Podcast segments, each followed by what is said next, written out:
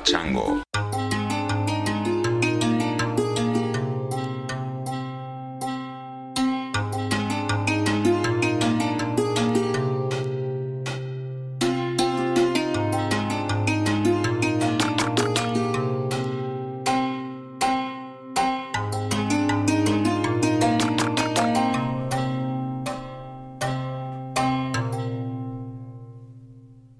That music is from a band called Basin and Range. You can find them at uh, Basin and Range. Just search them on bandcamp dot com. The song is called Bright Side of the Sun. I love it. The whole song is very funky. Uh, I'm going to play the whole song a little later in this episode. But I can only play it for the paid version because the paid version doesn't go up on Spotify. And anytime I play music, even if the artist has given me their permission to use the music, it doesn't matter. These things are all run by computers. Artificial intelligence uh, doesn't give a fuck about case-by-case basis. It only cares about the rules that are programmed into the algorithm. Welcome to the world in twenty twenty-three. So uh, you'll only hear that song and others on the paid version of this ROMA. Welcome to the ROMA. ROMA, for those of you who are new to the podcast, uh, means ranting out my ass is what it's short for. And it's uh, a designation of special kind of episodes that I do occasionally where I just talk about whatever's on my mind and there's no guest. Um, I years ago decided I should do something like this because I found myself Uh, listening back to the episode I had just recorded and saying, Chris, shut the fuck up. Chris, Chris, you brought this guest on to tell their story. Why are you talking so much, dude? Um, so I sort of gave myself a bit of a national park where I could roam free and speak to my heart's delight and, uh, and give, hopefully give guests more time to tell their stories without listening to me telling mine. So that's what this is. Welcome to the National Park, the ROMA National Park. And then, again, for those of you who may be new to the pod, I, I don't know if there's anyone new to the podcast at this point. Um, I mean, honestly, after twelve years, five hundred eighty-something episodes, uh, and the lack of me sort of making any effort to bring in new listeners, I don't know if there are any new listeners, but if there are, I'm talking to you.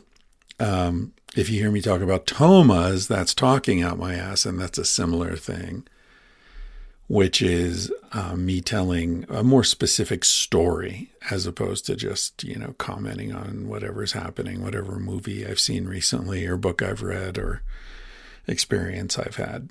Uh, Toma is something, uh, you know, the time I was bit by the scorpion in Guatemala while I was tripping on acid. It's that kind of a story. It's a more sort of discreet, um, often a story I've told before in the past. And uh, I'm just kind of getting it down in amber, as they say. Anyway, welcome to this episode. I'm really glad you're here. What's going on with me? I have seen some interesting things. We have this, um, I don't know if it qualifies as a tiny house, but it's definitely a very small house in Crestone, eight hundred forty-seven square feet, I believe, on two floors. Um, it's very cozy. I really, I, I dig it, especially as winter is kicking in and, you know, we got the fire and we bought some, we got a leather couch with a sheepskin on it and uh, this reclining chair that my parents bought in nineteen eighty something. Um, and um, my mom and my sister wanted to give us something as a sort of a housewarming gift. And they offered us this leather chair that uh, has just been around the house since I can remember. Um, And the reason I know what year it was born, it was born, what year it was purchased, uh, is that when I, I said, yeah, I'd love to have that chair and throw it in the van. I, I was visiting L A in the van at some point, and my mom excused herself and got up and walked back into the room five minutes later and had the receipt for the chair. The receipt from buying this chair in nineteen eighty something.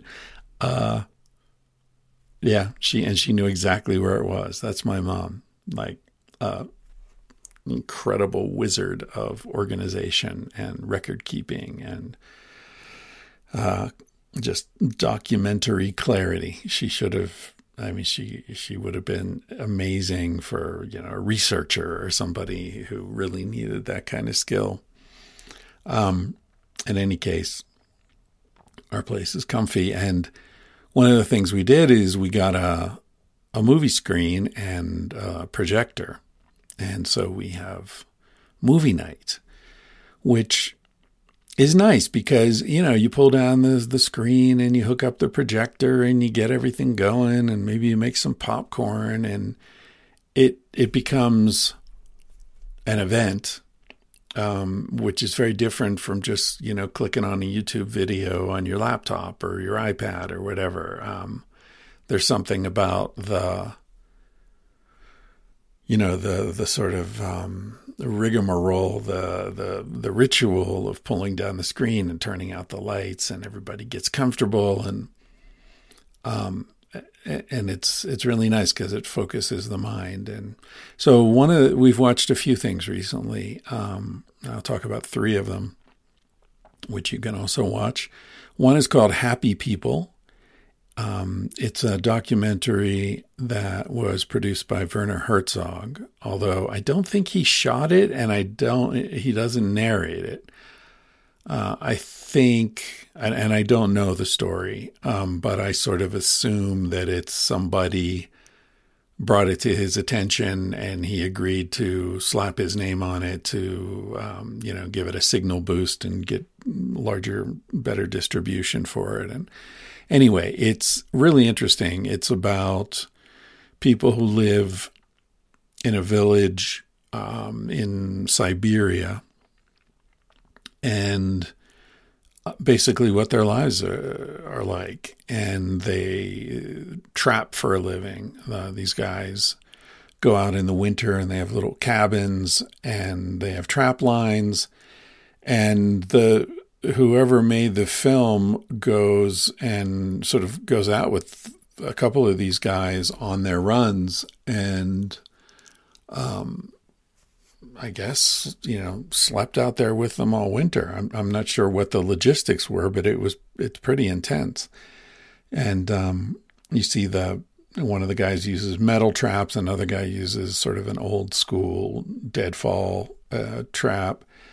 And, um, And and the, the life is, you know, hard and solitary and um, kind of gives you a, a really interesting view into a very different kind of life from from what most of us have experienced um, or even could experience in twenty twenty-three.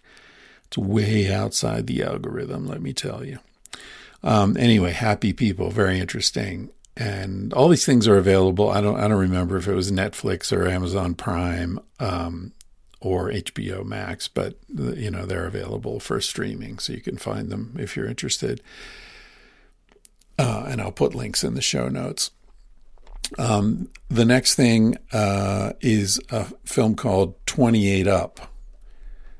Uh, this was uh, Michael Apted, I think was the name of the director, who was brought in, I think, as some sort of an assistant in the first. There was this documentary that was called seven up, and they, the person who made it, again, I don't remember the full story. You can Google it and you'll get all the details. But I saw this years ago, probably in the eighties or something, the first time I saw it, maybe when I was in college even. Um, and the idea was that they wanted to interview uh, a group of kids from different class backgrounds in England. So they got some, and seven-year-olds. So they got some from like very prestigious, um, you know, elite schools. Um, and I'm, I'm stumbling over the words because it's kind of confusing. In England, the, the elite schools they call public schools, but re- for Americans, we would call them private schools because they're not government funded. In fact, they're uh, privately funded. So only the wealthy can afford to go there, and you have to pass all these tests. And it's sort of a, oh, your father and your grandfather went, so you go kind of thing. Yeah, Eton is, is the famous one, E T O N. Um, but there are many others. So it's a very class, it's a thing, you know, an institution meant to perpetuate class distinctions. Um, and then they, they got a bunch of kids from lower class neighborhoods and schools. And they kind of brought them together for the day, and they took them to a zoo, and they, they took them to a playground, and they just sort of watched the way they behaved, the way they interacted with each other.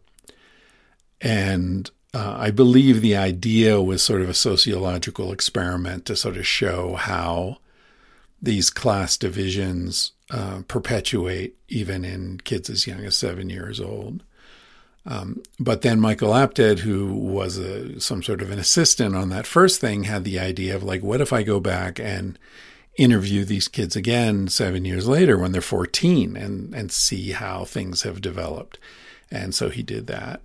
And then he did it again at twenty-one. So every seven years, he's gone back and interviewed these people to sort of see what's happened with their lives.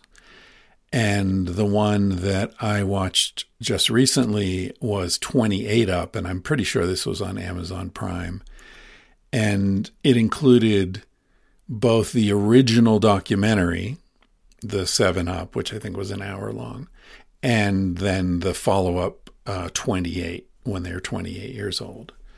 So you meet the kids at seven, and then you you see them again at twenty-eight. Almost all of them participated. Uh, at this point, Michael Apted, I think, has died. And I think the last one that was recorded was sixty-three Up. And I don't know if someone else is doing seventy Up or, or what the deal is. Um, but anyway, it's it's a very interesting um, sort of insight into this eternal question of what aspects of our lives are predetermined by genetics, um, by uh, other biological constraints, by family, by class, and which elements of our experience are not predetermined, are, are open to free will, or I don't know if luck, where, where does luck fall? Is that in the predetermined side of the ledger or in the free will side of the ledger? I mean, we don't choose luck, but luck does seem to be random.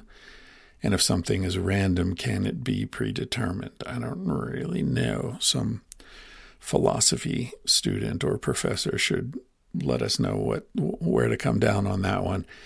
Um, but in any case, it's very interesting to see these kids and, and see where they where their lives have led them at the age of twenty-eight. And then I've seen other episodes as well, uh, back when it first came out. I don't remember how many of them I saw, but I do remember that I, I saw some something where they were older than twenty-eight. Um, may, maybe it was thirty-five or forty-two, but in any case, um, yeah, it's it's amazing to just see like, ah, oh, of course this kid, that kid turned out like this. Of course he did. Like you could see it in the seven-year-old. He was already this guy, you know? Um, and then of course, in other cases, it's, it's heart wrenching because you see these, these beautiful, innocent spirits of these seven-year-olds and you see how life Um, has just sort of beaten them down and drained them, and how frightened and lost uh, some of them are at twenty-eight. Uh, one guy in particular who is essentially homeless. And he was just this, you know, magical little angelic seven-year-old. And at twenty-eight, he's just like, he's having a really hard time. So I think exercises like that are really important in helping us to maintain compassion for people, um, no matter how annoying or even dangerous or frightening they can be. I am, you know, imagine what life would be like if every time you looked at at someone, you could see the child, you could see who that person was at seven, and and get a sense of the trajectory that has led them to where they are now. I think we would be so much more compassionate with each other, so much more understanding. Life would happen on a much deeper level, I think, for most of us, uh, if we could see that.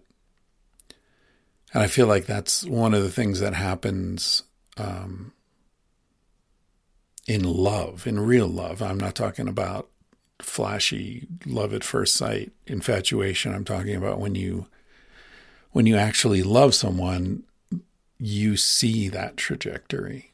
You see, because, you know, you've met their parents and you've seen the photos of them as a little kid, and you've heard the stories about the things that happened that frightened them or hurt them, or, um, you know, their, their little triumphs and their failures and their disasters. And so, you know, you introduce someone that you love to some, somebody else, and it's just like, oh, this is, you know, this is my partner X. And that person just sees this snapshot, whereas you see the entire documentary series of their lives. You know, it's, it's uh, one of those things where, where it's almost incomprehensible um, how much we don't know about most of the people that we interact with. And uh, it's always interesting to think about how we would interact differently if we really did know. Um, which leads to the third thing that I watched recently, which is the first two episodes of a three-part series. Uh, the third part hasn't been released yet, and it's on um, H B O Max, I believe. And it's called, it's about the Love Has Won um, cult, which was based here in Crestone. So there's a lot of uh, local interest in this. And I heard about this situation when it happened. Uh, and it was pretty recent. I mean, it was maybe a year, a year and a half ago. Uh, these people who are living out in Um, an area called Casita Park, which is kind of a trailer park, mobile home kind of area outside of Crestone. And um, there were some stories in the local press about how uh, a body had been discovered in a house out there, and the people were arrested. And apparently the body was like mummified, and Um, the people told the police that the dead woman was just resting, which of course reminds me of that Monty Python sketch about the, the dead parrot. Uh, I'll try to link to that too. I'm making a note here, dead parrot. Uh, I'll try to put that in the show notes. Uh, if I can find it. I'm pretty sure it, it must be on YouTube, but anyway, that, so it's this this cult, and I don't know who, I, but somebody started working on a documentary right away, because they're interviewing people within days after the body's found. And um,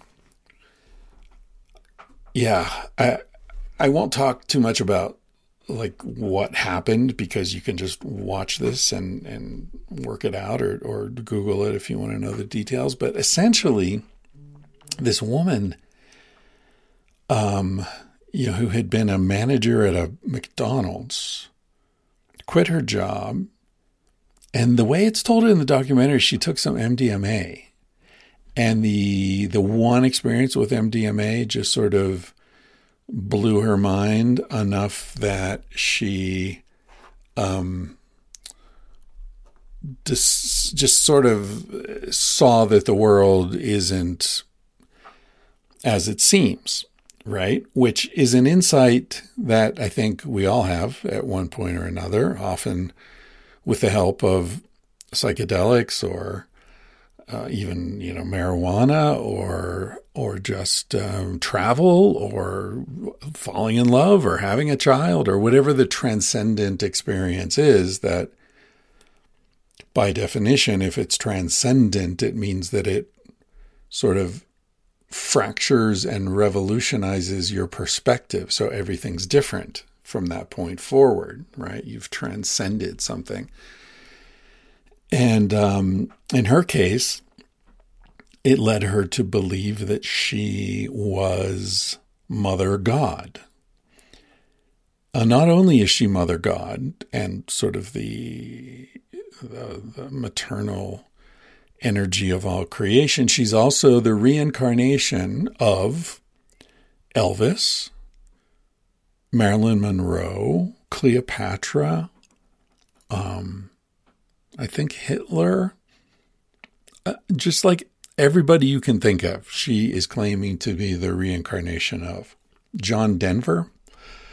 Um, and, and so she sort of, you know, from my perspective, she loses her fucking mind and has these delusions of grandeur. Um, but because she also has a web page, she gets followers and people start sending her money because she has a YouTube channel and she does these live sessions. And then she's doing healing sessions with people where she, you know, sends them crystals or some kind of tincture that she makes, and she prays for them and she does all this stuff. And then these people start coming to be with her, initially in Crestone, and then they go to Oregon, and I think they went to Mount Shasta for a while. In California, they went to Kauai, but the neighbors in Kauai were like, get the fuck out of here. So they've got out of Kauai pretty quickly. Um, anyway, it there's all this amazing footage because they filmed everything, right? Because they've got their YouTube channel. So they're, and they're very narcissistic, and they're filming everything they do and all their their chants and their study groups and their this and their that. And um, it's just, and there's so many fascinating things about this. And obviously, since I told you about the mummified body, you know that she dies at one point. Well, she drinks like a fish and she's having liver failure. But of course, they don't believe in Western medicine, so they don't take her to a hospital. They don't see a doctor. They believe that all physiological experiences are manifestations of psychic energy. So it's all about cleanse your mind and, you know, the the. skin lesions will go away and your feet will stop swelling and all these other signs of liver failure will go away if you just, you know, think clearly. And um, so she's obviously, she's nuts. She's, you know, I mean, come on, you're the reincarnation of Elvis and Marilyn Monroe. I mean, pick one, lady. Come on, come on.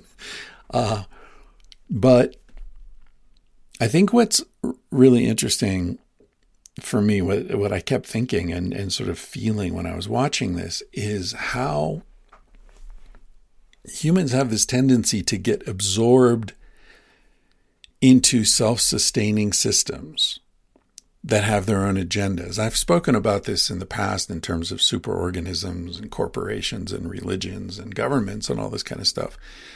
But this is a really interesting example because you can see how it happens in just a couple of years with these people where, you know, initially it's just this crazy lady making bizarre YouTube videos. And then she's got, you know, half a dozen followers who come and live with her, and And they, you know, one guy knows how to do the web design, and another guy is doing the the money, man, man, managing the bank accounts. And then, you know, these two sort of pretty girls are are the on-screen presence, and they're the, I don't know, they're angels or disciples or whatever the fuck they are. And, and they're selling, you know, T-shirts and crystals and tinctures and all this kind of stuff. So there's money coming in. And also they're, uh, of course, asking their followers, you know, if you send us one thousand dollars, you know, Mother God will say a prayer especially for you. And so it's all that kind of stuff. And and there's a heartbreaking moment in, in the second episode, I think it was, where these these women, these young women, um, are talking about how as Mother God's health was getting worse and worse, and she was in a lot of pain, there would come these moments where she would kind of, from their perspective, uh, panic. And and she expressed doubts. And she said, like, like, what if I'm wrong? What if I'm not Mother God? What if I'm just like a crazy lady? Like, in other words, from our from my perspective, she's having moments of clarity and humility. But by now, you've got fifteen or twenty people who are all making a lot of money from this, right? And they're not only making money, they believe to some extent that she is the manifestation of the supernatural. And so for her to say, maybe I'm full of shit here, threatens their belief system that they're totally tied into. And that belief system is much more important than the person or symbol who is at the center of that belief system.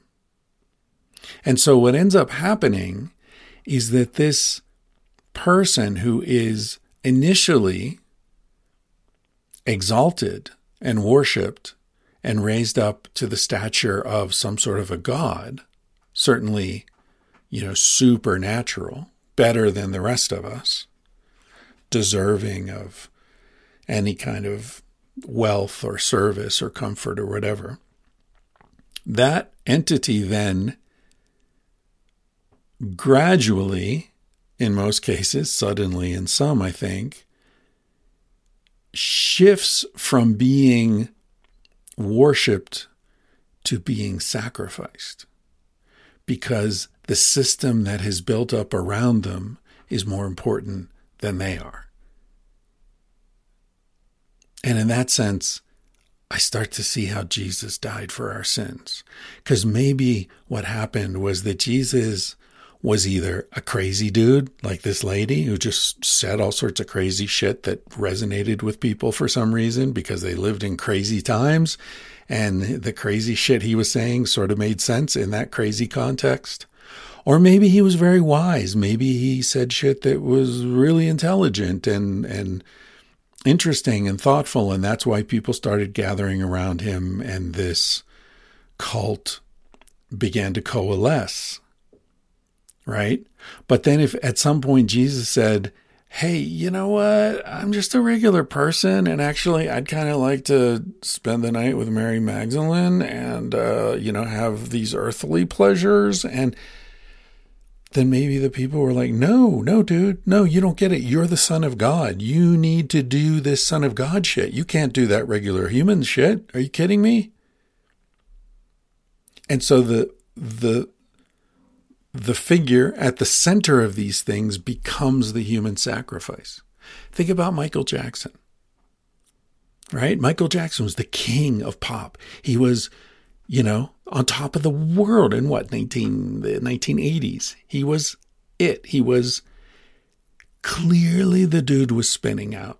Clearly he was miserable. He, all these surgeries and trying to look like, who was he trying to like, um, Uh, fucking uh, that actor. He was friends with this old actress, and he wanted to look like her.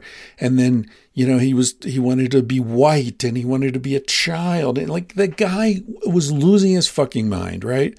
But who's gonna tell him? Nobody's gonna tell him. Nobody's gonna set him down and say, "Hey, Mike, you got some issues. Like, you need to stop touring. You need to stop this fucking shit. You need to go get some therapy. You need to go live on an island away from all this fame stuff for a while and get your shit together." Nobody's gonna say that to him, because everybody around him is making money from the Michael Jackson show. And so, dude, you're going to tour. You're going to keep making albums. You're going to keep going on T V until you're fucking dead, because everybody around you is going to lose a bunch of money if you don't. So you go from being a god to being human sacrifice. I just think about the, that moment in the in the Beatles documentary I saw years ago where they were talking about how the first time they came to America, they went to see Elvis. And I've told this story. I'm sure you've heard me t- tell the story before, but they went to see Elvis they, in the Hollywood Hills, and they sat around with him for a while. And of course, they, you know, it was blowing their minds. Two, a year earlier, two years earlier, they were a little band playing in pubs in Germany. And now they're sitting in Elvis's house in Los Angeles at his invitation. Holy fuck, right? Anyway, they played some songs and sang and talked a little bit, and, and they went back, and, and one of the guys, I forget who it was, but one of the guys tells the story of the four of them get in the limo and they all look at each other, and one of them says, "I'm so glad that we're going through this together, because that's what happens when you go through this alone." In other words, you go crazy. Because there's no one to say, "Paul, shut the fuck up. I've known you since you were ten years old. Shut the fuck up, man. You know, you're not a genius. John, you're not more popular than Jesus. That was a dumb thing to say, man. Come on, what would your mother think about that?" There's no one to say that to you. In John's case, your mother, I guess his mother died when he was young. Your grandmother. Uh... Yeah, so to lose that uh, that community of people who will tell you when you're full of shit, that's when you become the human sacrifice. The other thing that really jumped out at me watching this documentary is that the people who who joined the cult, and I guess this this goes back to the point I was making about twenty-eight Up, you can see how lost and lonely and sad and heartbroken they are. And so finding this woman, several of them tell the same story. When they first arrived, she looks at them, looks in their eyes, and says, "Wow, you are so brilliant." And you can see when they're telling the story, like, nobody's ever said that. Nobody. And one of them even says, no one has ever, no one had ever in my life called me brilliant. And in that moment, I was like, yeah, yeah, I am brilliant. She sees it. She recognizes that. And that's the beginning, right? That's the beginning of stepping into this self-replicating system, self-reinforcing system, where you receive your self-worth from this group of people or this institution or this whatever it is. And you are now trapped, because if you leave that, if you doubt that institution or the teachings of that institution, your self-worth is is retracted, because it's dependent upon the approval of that institution, right? So some twenty-two-year-old who, you know, whose parents weren't kind or weren't present or, or just weren't emotionally available or whatever it was, who's never felt loved or protected or um, recognized, finds her way to this trailer park where this crazy lady tells her she's brilliant and wonderful and has the, you know, energy of one of the disciples of, of God. And suddenly this kid's life has meaning and has value, and she feels that she's an important part of something larger than herself that has the potential to bring, you know, the spiritual shift of the planet, and, you know, whatever kind of nonsense terminology gets employ doesn't really matter. What matters is that in this context, this person who was previously lost, I mean, there's a line in the in the Bible, right? Once I was lost and now I am found. Well, that's that's what it means to be found, to be recognized, to be valued, to be part of something bigger than yourself. Now these people have that. And having that, this crucial piece of the puzzle that they never had before, they'll do, do almost anything not to lose it. Of course they will. And we all look at a cult like this and, and we point our fingers and we laugh, but how's that any different from being on a football team or a squadron in the military or, you know, part of the the best used car dealership in suburban Denver or Catholic?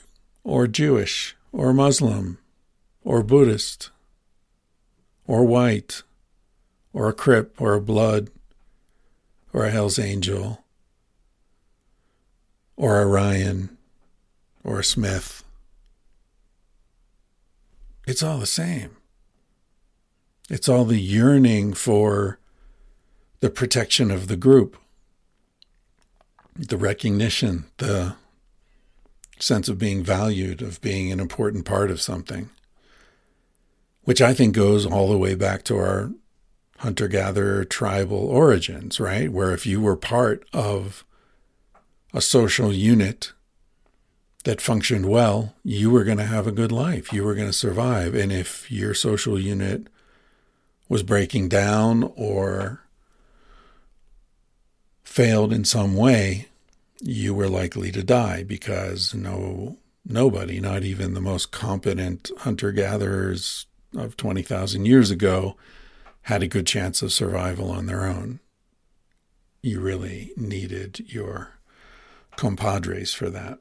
So it's this need for that kind of group identity, I think, is as deep in us as the need for vitamin C or the need for fiber in our diet or protein or whatever you want to you want to use in, in that structure, that, that framing.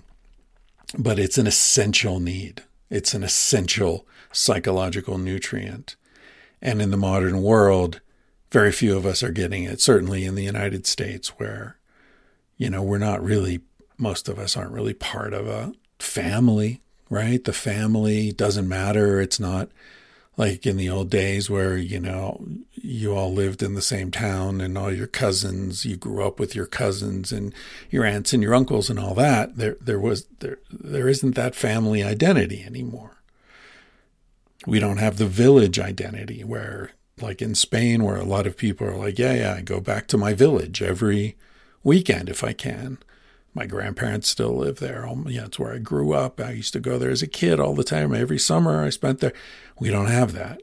We don't have regional identity. Nobody gives a shit if, you know, you and I are both from Pennsylvania. Who cares? There's no, it's not like being Basque, right? It's not like being, you know, Sicilian, where that still matters. Oh, you're from Southern California. Who gives a shit? Everybody's from Southern California, right?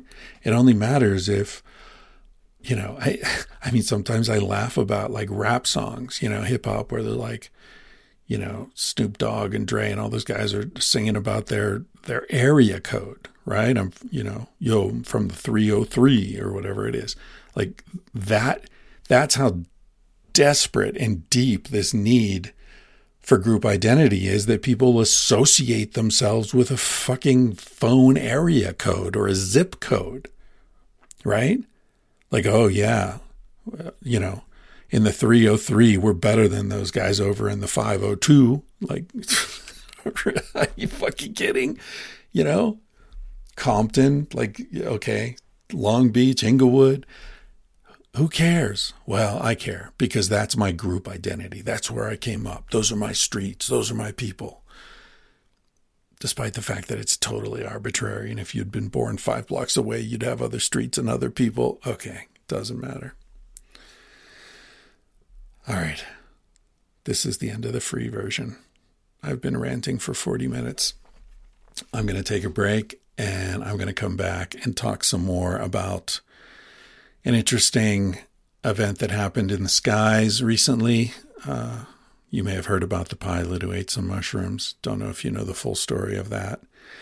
And also a story you probably haven't read about, um, about the mass shooting that didn't happen here in Colorado a couple of weeks ago. If you want to hear the rest of that, please consider signing up on Substack, chris ryan dot substack dot com. Five bucks a month. Uh, I think you get a free trial period too. sixty bucks a year, or no, fifty bucks a year. It is, because it's a discount. Um, and you get all the bonus material, including uh, the version of this little chat, which is going to include some music and some other stuff. Thank you for listening. And also, if you want the full version and you can't afford it, um, or you are living in a country that doesn't have access to credit cards like Iran, drop me a line, let me know, send me an email, and I will hook you up. Thank you for listening. He said, baby, what's a big deal? Feel what you want to feel. Say what you want to say. You're gonna die one day. For example, I could kiss you just because I want to. What's the difference if you turn away? I'm gonna die one day. Why do you waste your time thinking about your reputation? Trying to meet an expectation, wondering what they're gonna say.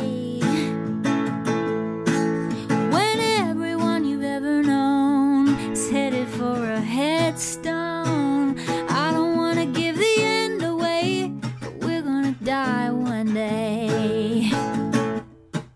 Your body is an animal, doesn't ask for much. A little music and a soft touch. Why don't you let it out to play? Your heart is in a birdcage, singing in your chest. Wanna shut it up but give it a rest. You're gonna die one day. Why do we waste our time thinking about a reputation?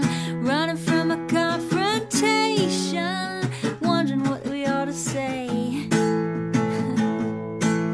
When everyone we've ever known is headed for a headstone, I don't wanna give the end away. Die one day. We're gonna die one day. We're gonna die one day. So baby, what's a big deal? If you wanna be free, say what you wanna feel. Spend the night with me. I'm gonna take you up in my arms. And if we must go down, we'll go singing to the smoke alarms. We'll dance into the ground.